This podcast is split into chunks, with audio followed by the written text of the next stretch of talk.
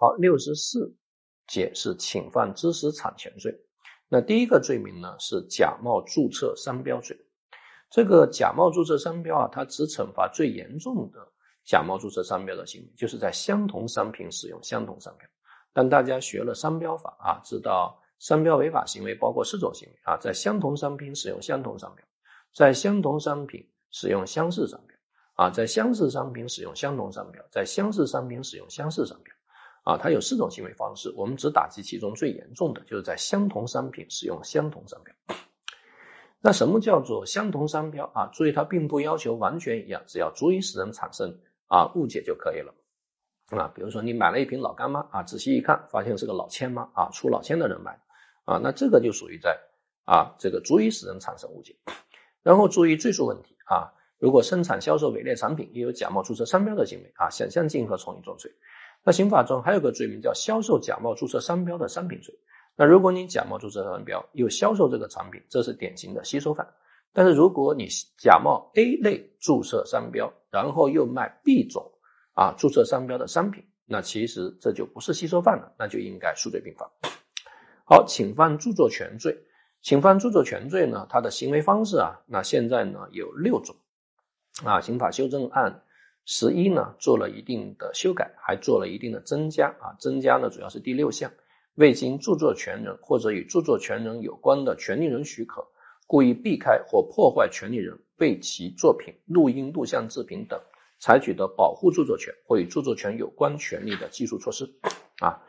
所以这里面有如下几个问题啊，第一款呢是未经著作权人许可复制发行。通过信息网络呢向工作传播其文字作品、音乐、美术、视听作品，啊，这个视听当然既包括视频作品，也包括音频作品，还包括既有视频又有音频啊，巴拉巴拉这一大堆。啊，美术作品和视听作品是新增加的啊，信息网络也是新增加的，因为也是根据啊现代的实际需要，只是这里的复制发行，各位注意，啊，复制发行中间没有打顿号，但是司法解释说复制发行呢包括。啊，又复制又发行，还包括只复制不发行，还包括只发行不复制。啊，又复制又发行好理解，只复制不发行也好理解。关键是什么叫只发行不复制？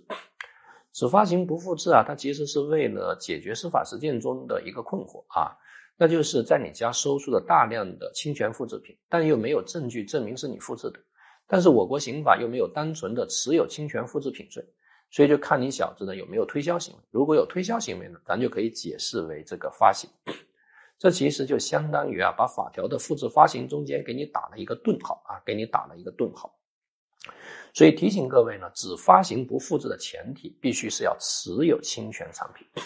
那什么叫做发行呢？那司法解释就说了，包括总发行、批发、零售，通过信息网络传播以及出租、展销等活动啊，侵权产品的持有人通过广告、征订等方式推销侵权产品，也属于发行。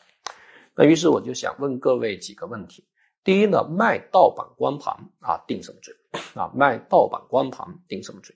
那你会发现刑法中有一个什么罪呢？啊，卖盗版光盘啊，大家可以看到这个法条啊，二百六十五页啊，卖盗版书籍或卖盗版光盘，它构成的是销售侵权复制品罪啊，因为你卖盗版光盘嘛。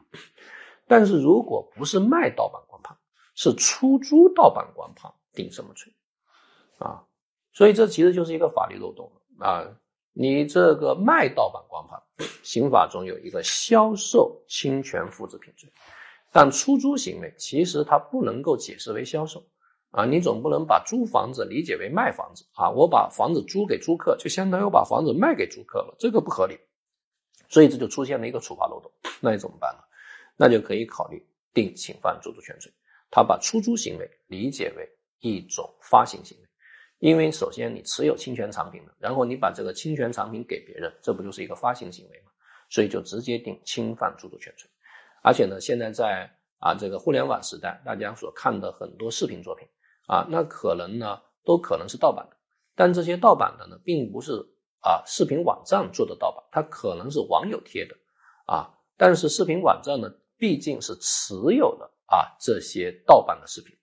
然后你持有了这些盗版的视频。然后你用于发行，比如说你给他人在线播放啊，再给他人下载，那么这其实又可以解释为发行，所以这些啊视频网站就可以直接认定为侵犯著作权罪啊。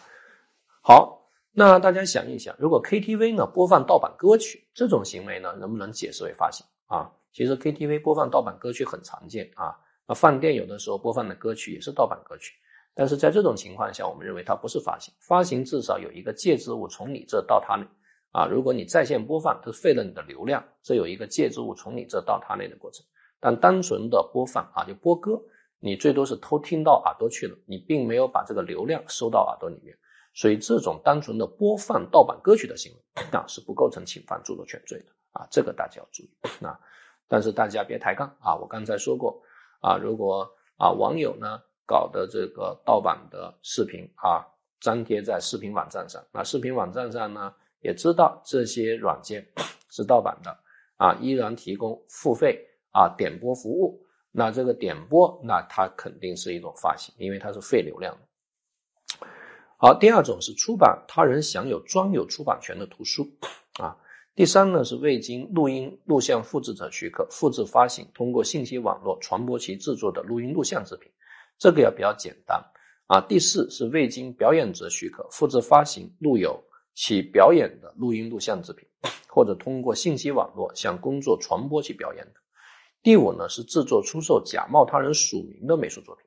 那么这种情况呢，就不应该再认定为诈骗罪，这其实相当于一种特别法。啊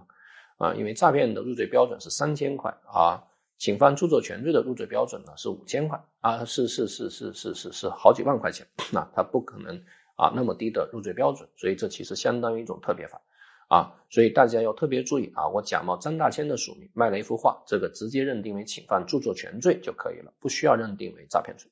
那关键大家注意第六。就是未经著作权人或与著作权有关的权利人许可，故意避开或破坏权利人为其作品采取的保护措施的啊。你比如说啊，有些软件它是要升级的啊，那这升级是要付钱的，结果你避开它的这个保护措施啊，你偷偷的啊来为别人提供这种私下的升级服务啊，那其实就可以构成侵犯著作权罪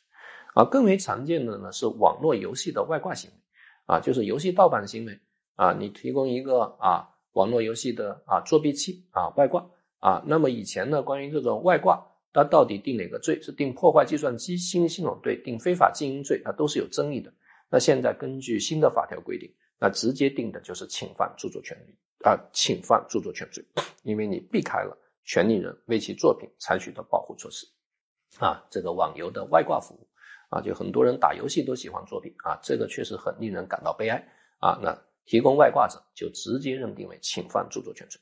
当然，侵犯著作权主观上一定要盈利为目的啊。当然，它这个目的是一个主观超过要素，就是你必须有的这个目的，但这个目的并不需要实际实现，对吧？有的时候啊，你想盈利，最后还亏本了啊，这依然是以盈利为目的啊。那很多同学说，那我们在网上看的这个这个盗版书籍、盗版碟类都是免费的，这种不构成的。但是你要注意，盈利包括直接盈利，还包括间接盈利啊。如果以刊登、收费广告等方式啊来间接收取费用，那属于盈利，因为羊毛出在羊身上啊。他虽然不从你这收钱，他从广告商那收钱，那当然也构成侵犯著作权罪。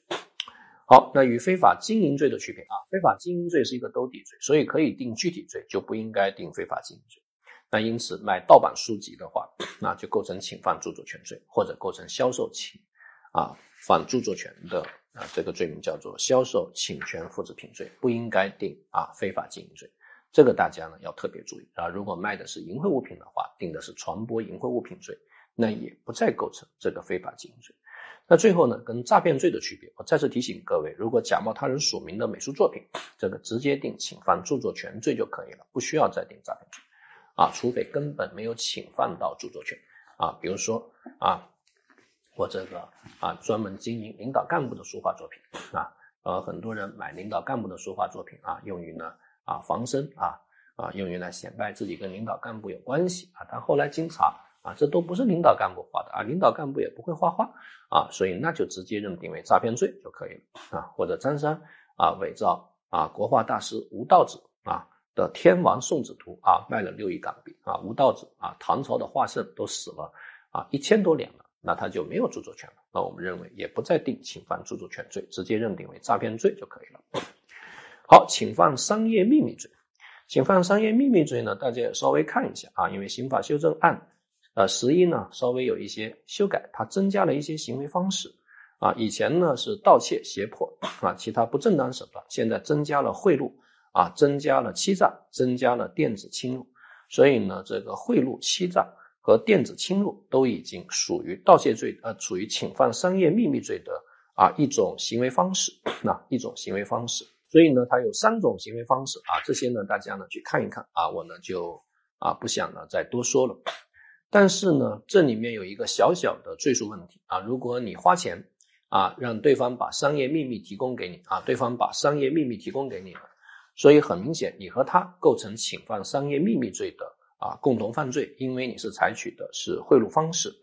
而他呢则是啊允许他人使用，而他呢。则是违反保密义务啊，把这个商业秘密呢给你了。那显然你们两人其实都构成侵犯商业秘密罪的共同犯罪，但同时你还单独构成啊对非国家工作人员行贿罪，啊他还单独构成啊非国家工作人员受贿罪啊，应当数罪并罚啊，应当数罪并罚。所以这个呢，各位是要特别注意的啊，是要特别注意的。